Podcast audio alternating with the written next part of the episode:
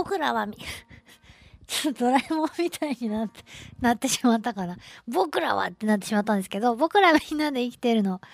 時間になりました。今日の僕行きはですね、白い蝶々の話をちょっとね、紹介されている話を紹介したいと。まあね、自分で観察した結果をですね、意気揚々とお話しできることはもうそんなにね、一年を通してもたくさんなくて、申し訳ないんですけど、いろんな、あのー、日本国内にもですね、いろんな虫博士だったり、生き物博士だったり、私、私のようなものが、あ憧れてね、えー、アイドル的な目線を送ってしまうような、あ先輩方がたくさんいらっしゃるんですけど、その中でも非常に有名な方だと思いますが、日高義高、あ、俊高さんという、えー、面白い方がいらっしゃいます。えっ、ー、と、その方があ話していらっしゃったことからですね、面白い話だなと思って、ちょっとそちらを参考にしながらご紹介したいなと思うんですけど、えー、白い蝶々と言って皆さんが思いつく蝶々はどんな蝶々がいますでしょうかって言ったらやっぱりモンシロチョウやろっていうね。えー、モンシロチョウが一番有名なとこだと思うんですけど、白い蝶々、実はね、あの、よく見てないから気がついてないだけかもしれない。えー、もう一つの白い蝶々にスジグロチョウという蝶々がいるんですね。結構そんなに珍しい蝶々じゃないということなんですけど、以前ちょっとだけね、紹介したこともあるんですけど、えー、パッと見、飛んでるところ、パタパタ飛んでるところだけ見ると、確かにどっちかなって、えー、思うような、白いモンシロチョウみたいな蝶々なんです。でもその名前の通りですね、筋黒っていうぐらいなんで、えー、歯脈、羽の脈がですね、あの、黒いんですね。鉛筆でなぞったみたいな感じで、えー、モンシロチョウよりももう少し、えー、筋がはっきりしている蝶々なんです。で、私もそんなに何回も気づいたことがないんですけども、結構そんな珍しくない蝶々ですよ、と、いうことなんですね。で、この蝶々と、その、なんていうかな、なんて言ったらいいかな、もう、うん。えっと、大体その、日陰の、多いところを好むのが筋黒蝶で、えー、モンシロチョウは、えっと、どっちかっていうと、日向とかをカンカン日が出るところでも飛んでます。これはもう確かにそうだなと思うんですけど、お筋黒白蝶というね、筋黒白蝶っていうのとモンシロチョウのね、話ですね。で、えー、この両者、見た目的にそんなに変わらないんですけど、オスとメスはどうやってちゃんと出会ってんだろうか、というね、えー、不思議なあ疑問がまあ湧いてくるわけなんですよ。えー、で、えっ、ー、と、モンシロチョウのオスとメスの色の違いについては以前もちょっとご紹介したことがありますけど、えー、もう一回ね、ご紹介しましょうね。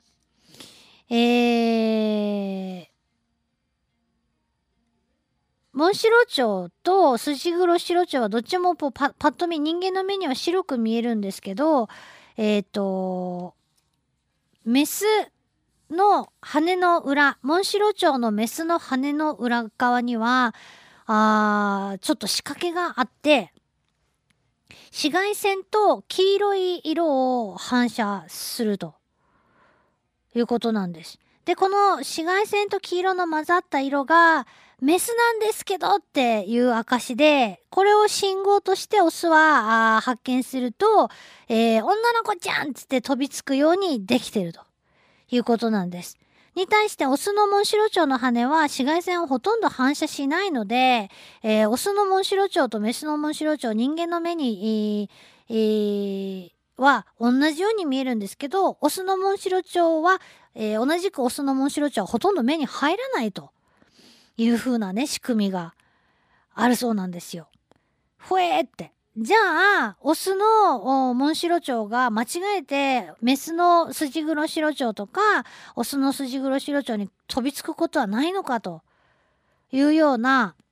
疑問が湧いてくるんですけど、実はスジグロシロチョウは、オスもメスもこういう紫外線を反射するしないとかいう違いがないんだそうです。うん。じゃあ、えーメスのモンシロチョウの、あ、違う、オスのモンシロチョウが、えー間違えてスジグロシロチョウのオスやメスに飛びつくこともなかる、なかろうてと。ほっと胸をなで下ろすわけですけど、待て待て。じゃあ、スジグロシロチョウのオスは、どうやってメスを見つけんのかと。ね？えー、いう心配が、またね、湧いてくるわけです。まあ、というか、まあ、逆もしかりですよね。メスはどうやって、オスのスジグロシロチョウって分かってんのかなって。オスのモンシロチョウと間違えたっておかしくないじゃないかって思うんですよ。ねえ、ちょっともうすでにややこしくなってきてるかもしれないですけど、要はそっくりさん同士がどうやってお互いを見分けてんのかという話なんですけど、実はね、こっちは視覚的な話じゃなくて、えー、スジグロシロチョウの方はですね、匂いなんですって。これはね、私たち、前昔ね、動物クイズでも実は出したことがありますけど、えー私たちが、あ捕まえて鼻を近づけてもよくわかるぐらい強いレモンみたいな匂いを、オスのスジグロシロチョウはあ発しているということなんですね。で、実際スジグロシロチョウのオスは白いものにはみんな近づいていくそうなんです。そうやろうね。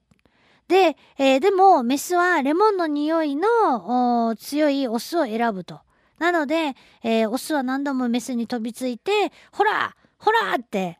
あのーこれが、あね、えー同じ仲間の証じゃっていうのをちゃんとお知らせするということなんです。わかりやすいようにね。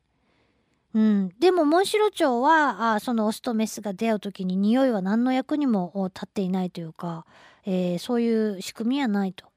いうことなんですよね。すっごいよく似てるんです。いあの皆さんよかったらですね、本当あのまたまたラジオなんでね、ビジュアルがなくて分かりにくいんで、もしよかったら、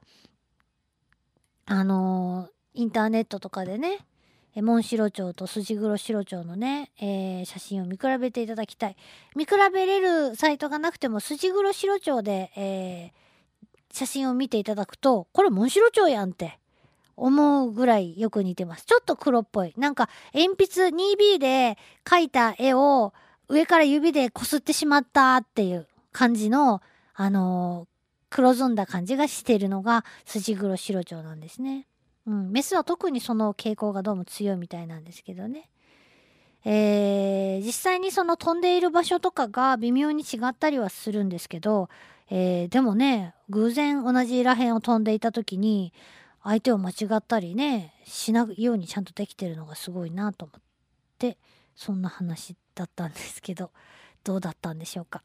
えー以上僕らみんなで生きているでした。Love FM Podcast. ラブ f m のホームページではポッドキャストを配信中スマートフォンやオーディオプレイヤーを使えばいつでもどこでもラブ f m が楽しめますラブ FM.co.jp にアクセスしてくださいね Love FM Podcast.